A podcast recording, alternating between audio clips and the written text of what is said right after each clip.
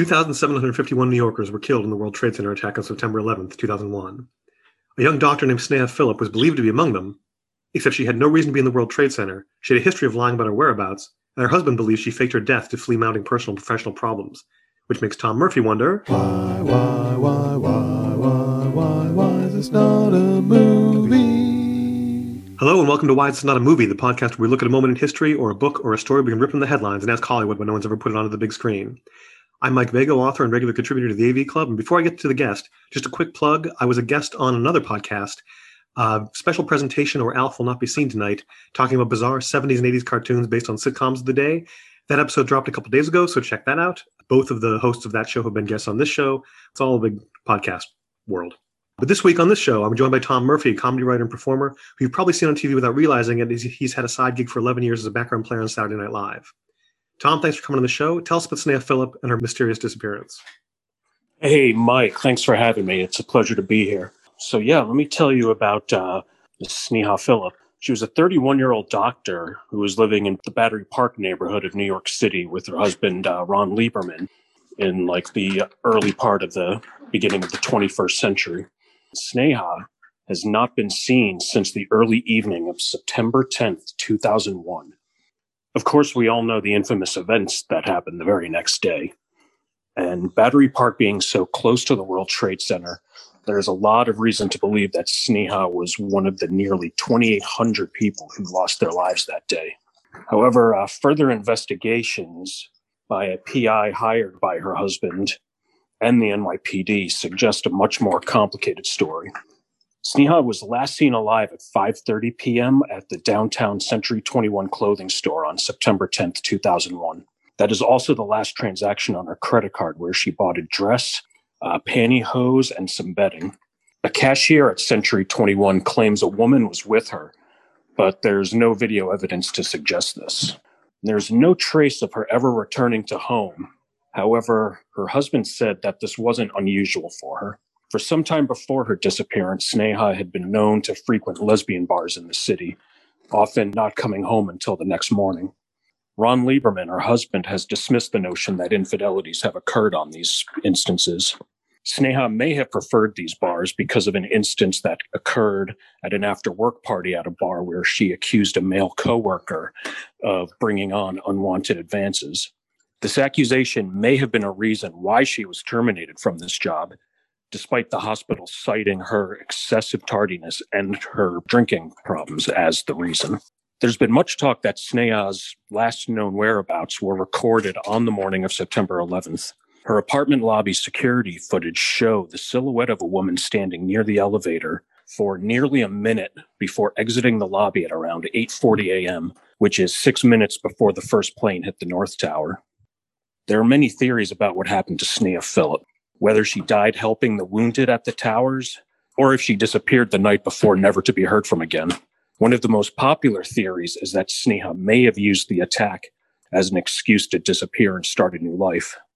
Regardless of the many questions, more than six years after her disappearance, a court of appeals declared Sneha Philip as the 2,751st victim of the World Trade Center attack.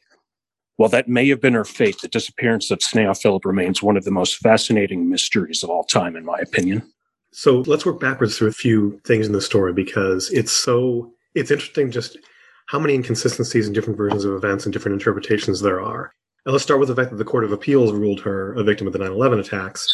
It's a court of appeals because a lower court had ruled her a missing person because they didn't think there was any evidence that she had died in the World Trade Center, and there in fact isn't. But it's hard to find evidence any you know either way there are a lot of people whose bodies weren't recovered. And it's very hard to you know as with a lot of missing persons cases it's hard to prove that somebody isn't somewhere.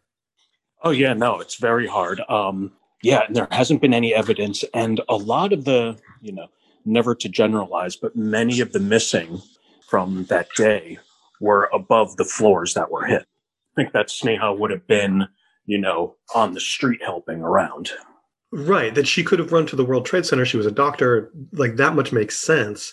But one of the things, you know, New Yorkers lined up down the block to give blood on that day. Most of the blood just went to area hospitals because part of the tragedy of that day was that there weren't that many critically injured people. You either walked away from the tower you didn't. So the people who who died were either largely on those top floors where the planes hit or above where the planes hit, or were firefighters who were in the building trying to get people out when the buildings came down. So it's possible she went into the building for some reason to help somebody to do something and was there when it came down. But it seems unlikely, and I think it's not the kind of thing you would question if there weren't so many other questions about this woman. Oh, exactly. Yeah, the circumstances definitely make this uh, much more than meets the eye. There. So to go back to the video surveillance footage from the, the morning of, just to clarify the timeline, she had been out late the night before. She didn't come home, according to her husband, and so he had only seen her the day before. And the last, the Century Twenty One, which for non New Yorkers, that's a clothing department store. There's also a realtor with the same name. They're two different companies. But there was a Century Twenty One directly across the World Trade Center, and it was damaged in the you know when the towers collapsed, and I think it has since closed. But that's likely the department store she was in. She lived in that neighborhood. But she was definitely in Century 21. Her credit card was there. She's on surveillance footage. Then she didn't come home that night. She may have come back early in the morning, but her face isn't on the surveillance camera from her building. It's a woman who kind of meets her description, who doesn't have shopping bags, who may or may not be her, Mhm. never actually went home. She stood in the lobby for a Oh, while. Exactly. Yeah, there's no trace of her ever going home. But you said that that was eight minutes before the towers were hit. It's possible. It's uh yeah, they, it said it's six. They said eight forty is the eight forty is the timestamp. There is, I mean, there's always the possibility that that's inaccurate. And it's possible that she was waiting for the elevator or waiting for him to meet somebody or something, and then heard the plane hit or heard a commotion or something and ran out to see what it was, and then went to the Trade Center site. But as you say, she'd had a history of not coming home, not explaining her whereabouts. One Oh, of the yeah. detail, one of the details that really struck me was, and again, this is something that could be interpreted a couple of different ways, sort of making her look favorable or unfavorable, was that she frequently went out to lesbian bars and often went home with other women, and her husband insisted that there wasn't anything untowards going on. Even though, like, one of the details that stuck with me from just the Wikipedia article on this was that, like, she went home with an artist and came home covered in paint. As Her a husband was- that would definitely Was convinced there was no fooling around going on. But even there, it's hard to tell. Was was it all perfectly innocent? Was he just really naive, or was she stepping out on him? But he didn't want to speak ill of the dead, or he didn't want to air out his marital problems in you know a murder investigation. Like any one of those could be true. They're all equally plausible. As Oh, was her her motivation for going out to lesbian bars leads us to another sort of we don't know what happened because she was a young doctor. She'd been let go from as an intern at a local hospital, and the hospital's version of events was that she was showing up to work drunk. She was coming in late. She was unreliable. Mhm. But her version of events was that she was sexually harassed on the job, and the hospital sort of had a cover story. And so the sort of innocent explanation was she was going to lesbian bars because she'd had some shitty experience with men and didn't want to be part of that bar scene. And it was a place where she felt safe. But that didn't really explain her going home with women repeatedly and not telling her husband where Oh, she yeah. was and all that stuff. There's and coming home at seven in the morning, you know, eight in the morning. That's you know, and on a Tuesday, you know, right, right. it's uh, yeah, it's a lot of. But I do understand the whole, uh, you know, wanting to save a loved one's image. Yeah. You know. and also the ambiguity like plenty of people you know have unhappy marriages and don't fake their own deaths like there- yeah, it's, very, it's very extreme. Yes. but she also she had some legal charges against her. I, hmm, okay so it's vague. It says she went out to a bar with other cabrini employees. The outing led to her spending a night in jail but it doesn't say why. She complained to police that a fellow intern groped her during that time so i think during that night out with her coworkers. The prosecutor who investigated the case dropped sexual abuse charges and instead charged her with a third degree false reporting an incident which is a misdemeanor. He offered to drop the charges if she recanted the original complaint but she refused and again so this could be like the NYPD treating women like garbage is entirely believable. Oh yes, yes. It's uh, there's definitely a history throughout the uh, you know, well, throughout all time of not believing women, and it but just, then there's uh, but then there's also a pattern of this particular woman not being very trustworthy. Oh no, for sure. She definitely. I think she definitely had some, you know, skeletons in her closet. Many of us do. Like, there's just so much, you know, just doesn't make sense about all of this. But another one of the ambiguities here is that the NYPD investigated at the request of Lieberman, the husband, and in his opinion, kind of did a sloppy job. And again, like there's kind of two sides to every single detail in this story. On one hand, you want them to do their job and investigate what happened, and there's reason to suspect something went on here. At the same time, it was the week after 9 11, and they had other things going on. Oh yeah, If there's even an interpretation that allows you to look at the NYPD in a sympathetic light, and that maybe this just mm-hmm, wasn't at the mm-hmm. top of their priority list. But Lieberman hired a private detective, and they did their own investigation. And it seemed like he was trying to to prove that she was killed in the World Trade Center. It definitely appeared that way. Yes. You know, to squash rumors that she had faked her death to get away from him and was running running out. And I think he wanted closure one way or the other. But he seemed to believe, or he and his investigator believed that she did end up in the in the towers for some reason at some point and died there. And then at some point, the NYPD reinvestigated, and they found details that suggested that she wasn't there, or maybe she was even already dead for some reason. So the police came to different conclusions. The investigator came to a couple of different conclusions from them. Mm-hmm. You know, the court kind of put this to bed, but I think at this point it was 2004. No one's seen this woman in three years. They had to assume Yeah. she was dead somewhere. But Oh, absolutely. Yeah. you know, but if she did fake her death to start a new identity somehow, you know, maybe she's still out there somewhere. Well, and one thing is, there was a choker that she wore that just like it hadn't left her neck in years. And I think they were always hoping to find that. And that probably would have been the trace of her during the uh, 9 11 recovery effort. Oh, of course, yeah. That. And they never found that. They were always hoping that that would be the key to, uh, you know, what her fate was. Of course, yeah, yeah. And that was never, that was just never discovered. Uh, but again, there were so many things that weren't recovered from the rubble. That You know, there, true. there were people who died in the in the collapse of the towers that they never found any trace of, but they know were in those buildings and died. So Oh, yeah. again, there's just ambiguity to every part of this. There's maybe Oh, that yeah. was just just you know destroyed beyond all recognition when the towers collapsed, or maybe she's still wearing it somewhere Oh, yeah. to this day. I know. And almost everything in this seems to be kind of circumstantial. But there was always one thing that, that just never made sense is that the last in New York City, like the last transaction on her credit card that seems to be like one of the only possessions she had when she left her apartment was her credit card. And that was at 530. So it wouldn't make sense if she, what sh- would she have done in New York City of all places without her credit card? unless she was carrying some serious cash, which I know even in 2001, not a lot of people did. And you couldn't take a bunch of money out of the bank without leaving a bank record. That is very true, yes. And her other credit cards, her passport, you know, were all still at home. She had an American Express card with her, and that was it. So if she were planning on faking her death, she was not planning very thoroughly. Oh, at, yeah. the, at the same time, this whole thing is kind of hinged on she used the confusion of 9 11 to fake her death. So if she did do that, it was probably would have been a pretty spur of the moment. You can't think like, well, things are going badly for me, but if there's a terrorist attack, I'm ready. I mean, that would definitely be the just like the ultimate in fate. I, th- I think uh, the pro- I think the problem is it's not terribly plausible that she faked her death, but it's also not that plausible that she didn't.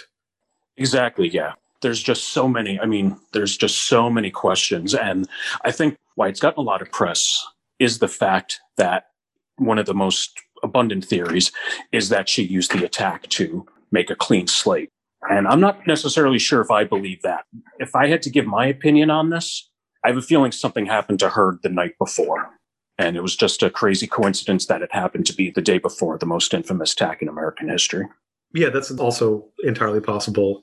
Although that still begs further questions of like if she was murdered separately the night before, why was her body never found? Very true. Because it's it's it's perfectly believable that the woman who was in the lobby of her apartment building the next morning was just somebody else who was the same height or you know. It very well could have been. I know the husband and the family of Sneha have all said is like that looks very much like her, but you know, I, I saw I saw a still photo of it, and it's impossible. It's almost just absolutely impossible to. Yeah, because like a, a lobby security camera from 20 years ago is not going to be very high def. You're going to get you know the approximate shape Oh, of a person. sure. Uh, yeah, and I think the sunlight was facing directly into the lobby, so it is just it's just a complete mess. Oh, So for anybody to say that this was a certain person, it's it's not saying it wasn't, but it's definitely not saying that it was. So the the thing I keep thinking about is in the story we don't really know what's true, and the most like the central figure in all this is either dead or missing. How do you tell this story as a movie? I have thought of that. I wonder if you do it through the husband's perspective, even though maybe with the husband and you know the private investigator that may have you know shed light that there's a good chance she probably did not die in the attack. Yeah, even though I don't, Hmm. I'm not. I come away from this feeling like the husband's maybe not 100 percent trustworthy, whether through his like naivete or trying to sort of push a certain version of events. However, I do think he's the obvious audience surrogate because we're trying to uncover this mystery. He's trying to uncover this mystery for more personal reasons. But Yes. but I, yeah, and I think you have to start it with him. Maybe you start with he hires the investigator, and then everything else happens in flashback as they try to piece together. That is exactly what I was thinking, where it goes with a flashback. And from what I understand, if this movie were to be made, Ron Lieberman would not be very helpful with the making of this. He's definitely on board with the fact that she died in that attack. And yeah, and I th- and I think you know this is all a hypothetical movie. But if you were doing this for real, I think you'd have to heavily fictionalize. You would have to fictionalize a lot because there's so much unknown. And I almost feel like if you were going to fictionalize this, maybe tell the story of a troubled young woman who used the 9/11 attacks as an excuse to fake her death because that's just a fascinating idea, whether that's what happened or not. Oh, absolutely. And a cleaner story to tell than, you know, we did all this investigation and we have no idea what's going on. Oh, for sure. And I mean, I think I think the story, if you can focus on Sneha, you know, in flashbacks or so, I just think it's a great character study. I mean, here you have this obviously brilliant woman who seems to almost have everything going for her. You know, she graduated from the Chicago School of Medicine, and yet her personal life kind of seems to be kind of in disarray, which, you know, it always reminds me of the whole uh, saying, my mom says it a lot, where you never you never judge the inside of your home by the outside of someone else's. Huh. You know, when you would look at this woman, also very beautiful, very smart, educated, to have her fate end up being where people suspect if she made herself disappear. Yeah, yeah. There's almost a cliche in true crime stories that they sort of start with they had the perfect life, but it, you know, below the surface. And so you could kind of do that. She's a young doctor in New York City, and but I almost feel like you want to start with their life was already a mess, and then this happened. And are those two things connected, or is it just multiple bad things happening to regular people? That definitely makes sense. And when, you know, as I've said, this has been a story that has fascinated me ever since I heard about it. And I only heard about it maybe a year and a half ago. And I was kind of thinking, like, this the story is so complicated. I think it could make a very fascinating movie. But how would you go about it? It does go back and forth so, so many times. And that seems to be, you know, a very common linear structure in movies now. Well, that's that you have the potential to be sort of a Rashomon kind of movie where there are all these versions of events and you don't know which one is the real one. Good, good reference. Oh yes, because there are three. You know, there are more than three possible outcomes of this, and no, it's a very good reference. I haven't seen that film in a Yeah, while. and I, and I and the problem is I don't know how you end the movie. If you're fictionalizing, you can pick whatever ending you want, but if you're trying to do this true to life, you kind of have to leave it with the unsatisfying. Well, the court ruled her dead on this day, and that's oh, the Oh, official yeah. story, but we still don't really know the real story.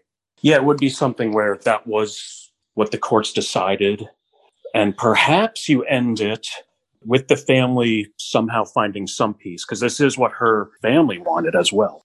You know, they Yeah, I guess, I guess that's the thing. It's unsatisfying to us as people who are interested in the story, but to the people who actually lived in the story, it probably was a satisfying ending to have that, at, at least hmm. in an official capacity, have that ambiguity resolved and say, no, this is where she died. This is what happened. you, def- you definitely want to think of her dying helping people. That is how most of us would like to go, you know? Maybe it would give peace to all of us if we just accept that answer. However, my mind is telling me that that is not what happened. And that does make a very satisfying story too. That this young woman had personal and professional problems, but in the moment when it Mhm. counted and people were depending on her, then she like gave her life to help others. Ran into the disaster instead of away from it, and I mean, yeah, I probably wouldn't make a movie like that. That you know, that happy an ending. Yeah. No. I would go. I would go for the more dark. Well, she still died. It's not that happy. Yeah, no, for sure. No, I def I definitely go for the dark, and that's that's maybe why I lean towards you know the outcome of that something happened to her the night before, or that she did make herself disappear. There is just something that I just it just doesn't sit you know one hundred percent well with me that she did die during the attack. So, do you have any ideas for who should direct this? You know, with the whole linear thing, you had asked me this before the show. First name that came to mind for me was David Fincher.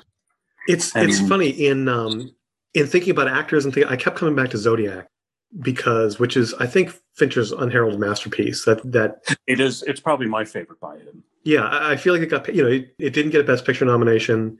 you know, I thought it should have gotten Oscars for that and for him and for a couple of the actors in it. And it seems to be um, sort of forgotten among his films. It wasn't a big hit, but it's terrific, and it deals with the same issues of people trying to uncover these sort of unknowable truths about about what happened in some tragic situation.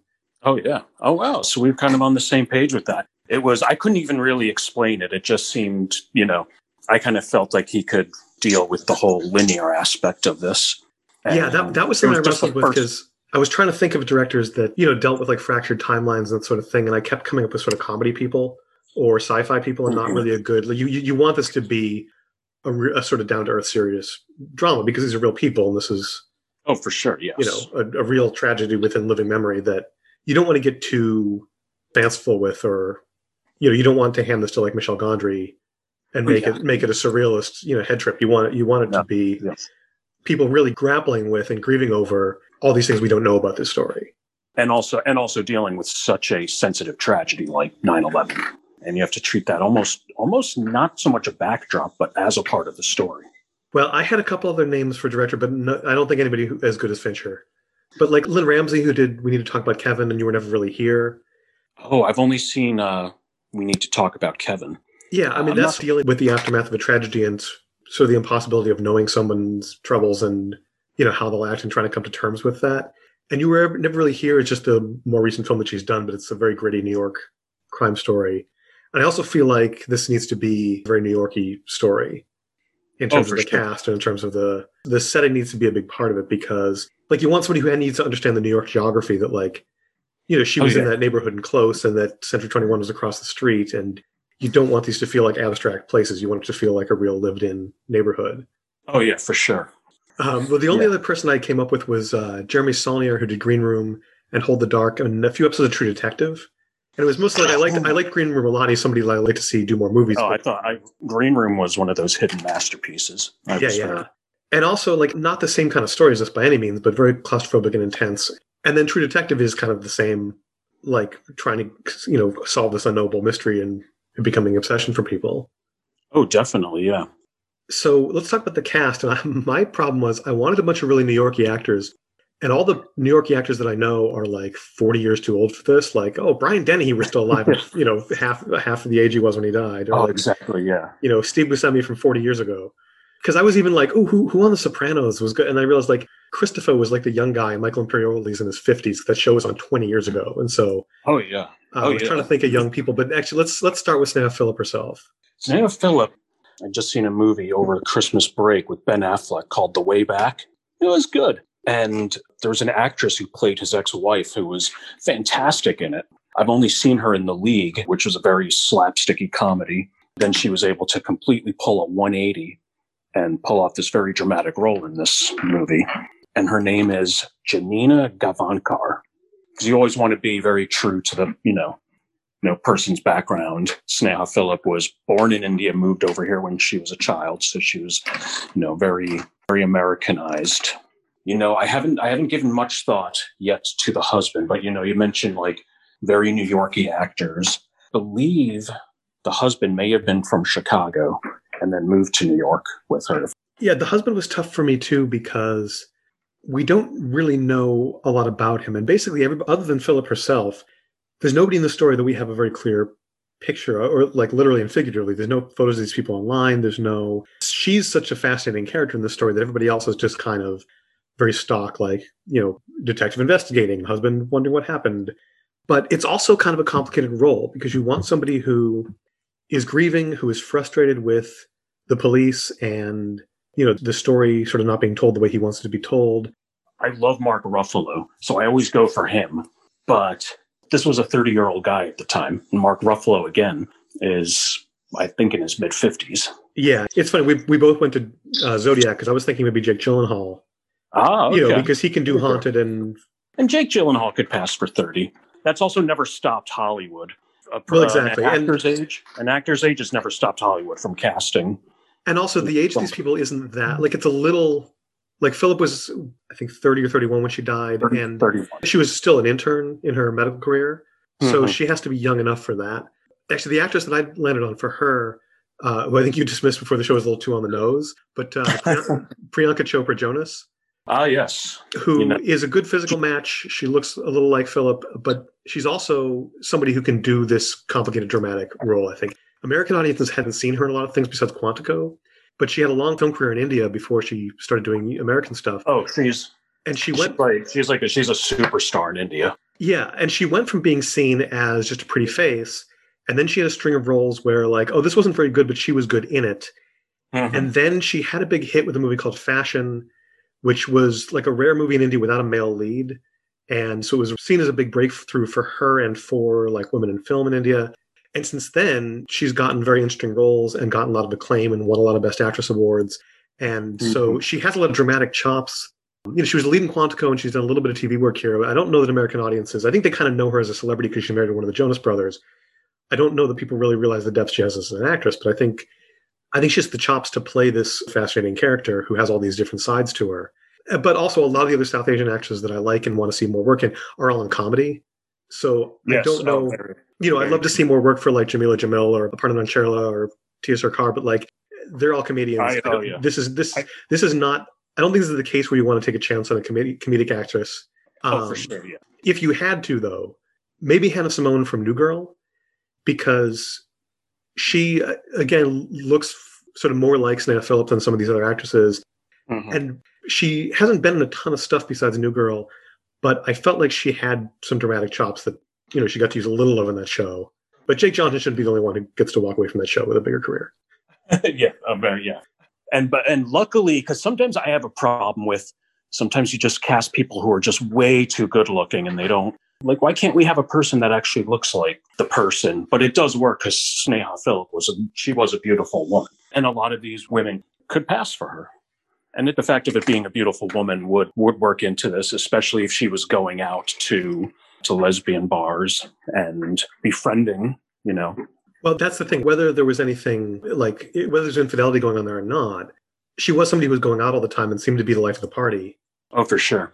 And it's kind of backtracking to, you know, the whole mystery. There was never anybody who came out and said that they saw her at a bar like On that Sep- Monday September night. 10th. Yeah. on September 10th, which kind of seems like she would have been noticed at a bar. Right. And if she wasn't at a bar and she wasn't home, then where was she?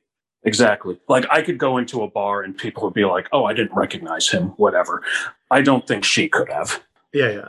It is kind of ridiculous, like sort of the law and order thing. We're like, oh yeah, that guy came in here seven months ago, and here's his uh, you know shoe size and social Yeah. security number. But uh, Yeah. but if it were if it were that night and she was a missing person, and Oh, you know, I think- sure. Yeah. I think everybody in New York remembers what they were doing the night before as much as you remember on the day.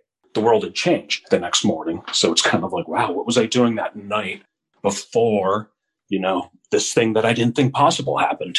Yeah, exactly. So did you have have anybody else like any other actors you wanted to see in this? Because there aren't a lot of specific roles you have to have. I think you want to have the PI, and you probably Mhm. want to have at least one cop. Oh, yeah. You'd have the family of, uh, we didn't talk much about Sneha's family, but she had, she did have both parents and a brother and a sister in law. I don't know. We didn't get into that, but oh, I right, guess right. the NYPD came out and said that Sneha was not on speaking terms with her brother because he had caught her in bed with his wife, her sister in law. But that was like vehemently denied by the entire family, including the brother. That would have to be an aspect of this movie that you would have to bring into just that the police brought this up. You're tempted to think again. This is you know you don't know who to believe, but if the family denied it, where would the where would the NYPD have even gotten that from? You know, who, uh, yeah. who was their source? It just seems like they're just making things up.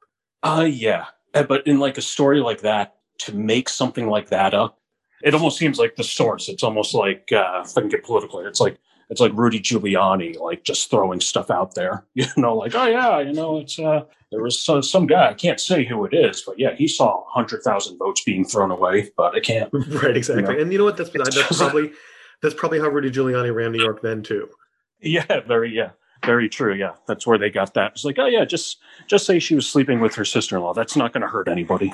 I read this article recently about Giuliani talking about how, in some ways, he kind of set the stage for Trump with the mayoral campaign that he ran. Because if you remember, Trump ran for president in 2016, claiming that our cities were on fire, we have crime numbers like we've never seen, and it was Mhm. literally the safest period in American history. Oh yeah, oh yeah. and Every- every- New York, New York in the 70s and 80s was one of the was a very dangerous place to live. And then the previous mayor, David Dinkins, and his police commissioner really cleaned up the town, and crime was dropping like rapidly from year to year. Oh, And yeah. Giuliani, a prosecutor, ran on the city's on fire, everything was going to hell when it was getting much, much better. And then Yeah. he inherited a drop in crime from Dinkins and took credit Mhm. for it. And then he fired the police commissioner so he could take credit. And Yeah, so now there's no shady tactic I wouldn't put past Rudy Oh yeah. or any, or you or the people that he put in place in the NYPD in that era. Oh, for sure, yeah. And that's why I, I was going to mention that in my description of the story, but it just seemed so it seemed so far fetched and I was hoping it would come up and it's just it's not something to really focus on as opposed to the NYPD just throwing this out there. Whether it's true or not, there's just there's so much else that It is so extraneous to the story and so kind of I it's such a strange detail that like why would the NYPD Yeah. make this up? And even if they didn't, how is it relevant? exactly, yeah. So because the NYPD took two cracks at this, you almost sort of want a good cop and a bad cop. I feel like early on there are probably cops who maybe don't need to be significant characters who are just blowing this off and the husband's frustrated with. Mhm. and then maybe somebody maybe they you know they reopen the case later maybe you got somebody who maybe not obsessive with this in like a zodiac investigative kind of way but like christ there's still one more 9-11 related case i gotta put to bed let me just get through this And it could be easier just to like dismiss it like, yeah, that's like, yeah. And- and she again, wasn't a part of that. these are all roles that you can kind of throw anybody into which makes the Mhm. casting easy and kind of and hard because i don't know how you settle on somebody so i landed on two people for the private investigator ken gallant who lieberman hires to help when the when the nypd won't investigate this to satisfaction i had jeremy sisto from six feet under mostly because he was he was in the last season of law and order he and anthony Oh, yeah. anderson were the were the briscoe and green of that season and he was really coming into his own and they were getting good and they see they felt more like new york cops than anybody the show had had since since jerry orbach left and i was really enjoying it and then they canceled the show so i always kind of wanted to see him back in that role and then i looked him up and he's currently in a cbs procedural called fbi so i feel like he has the range to play an ex-fbi agent Oh, right on. But I do, uh, I do like how you uh, you introduced him as from six feet under because that's how I'll always remember him. oh of I course know yeah i mean that's, that's what made his finance. name and Yeah, pretty much anybody who watched Six Feet Under will always associate every actor in that, you know, with that show. Even uh, Michael C. Hall. Yeah, yeah He's- exactly he's David Fisher. He's not Dexter to me, and I loved Dexter. oh dexter is just david fisher murdering people Oh yeah, yeah. it's like yeah, things took a turn Yes, exactly. Yeah, it's the spin-off. yeah there's some Okay. actors who do just it's hard it's so hard to see them you know not in that Mhm. role It's a good one. I'm just trying to think of. uh I mean, this wouldn't work because he's British, but one of the best detectives ever, I think, in television history was uh David Tennant in Broadchurch. I'm not sure if you saw. oh sure yeah. I thought he was just fantastic. and he's he's done american accents and things Oh, he has. Okay, i think so uh, so he looks like he could play like kind of grizzled New York, you know, like the guy who, you know, the guy who he's very skinny, like the guy who doesn't eat because he's so wrapped up in a case. yeah yeah yeah Yeah. When I saw him in something, I was like, it's like, oh, he is like the quintessential detective. You know, his own personal problems, but his dedication to his work. Yeah, you want that kind of character. Well, especially because with that kind of really focused investigator, it's such an unfocused story. Mhm. You oh, know, yeah. it's it's kind of the kind of thing that drives that kind of person to madness, where there are no answers to anything. Oh, for sure. Yeah. And that's exactly what this case is. It is just kind of madness where there's just all of these underlying circumstances and you know there's so many mysteries out there and that's one that I just think it's it's one that I think about often. Well, on that note, the only other role, like major role that I had was I was saying you sort of need a bad cop who isn't being helpful in the end, but I think you want a good cop who maybe in the beginning is kind of like, uh, you know, that we I thought we settled this years ago. Why why we reopening this case? And then gets into the details of it and actually gets engaged and, and starts investigating alongside the other two. And again, you can cast anybody in this, but I pulled Samira Wiley from Orange is the New Black and Handmaid's Tale just because she just an actress I like who should be in more things. I could buy her as a cop who's initially skeptical and not that not that engaged, and then you know can play somebody who's very smart and inquisitive and who would who would dig into this story. Well, she was so she- she was so good in Orange, and she hasn't really. Oh, she was one of the she was one of the stronger. There was so many great actresses in that. Um, yeah, and they they wrote her off that show, I think, because so she could do Handmaid's Tale. She was good in the scenes that she was in, but they didn't use her very much. Mhm. I just haven't seen her in a ton, and that's part of the fun of the show is, you know, pulling actors that you really like and who should be who should be getting more work and giving them imaginary work. Oh yeah, exactly. Yeah. All right, well, that's our movie. Thanks again to Tom Murphy. If you have any thoughts on Sneha Philip or ideas for other movies that need to get made, hit us up on Twitter at YMovie. You can find my column, Wiki Wormhole, in the AV Club every Sunday. You can hear Real College Radio and other lesser podcasts on our parent website, subjectmedia.org. Stay safe out there, keep wearing a mask, keep yourself sane. We'll be back next time on. Why, why, why, why, why, why, why is this not a movie?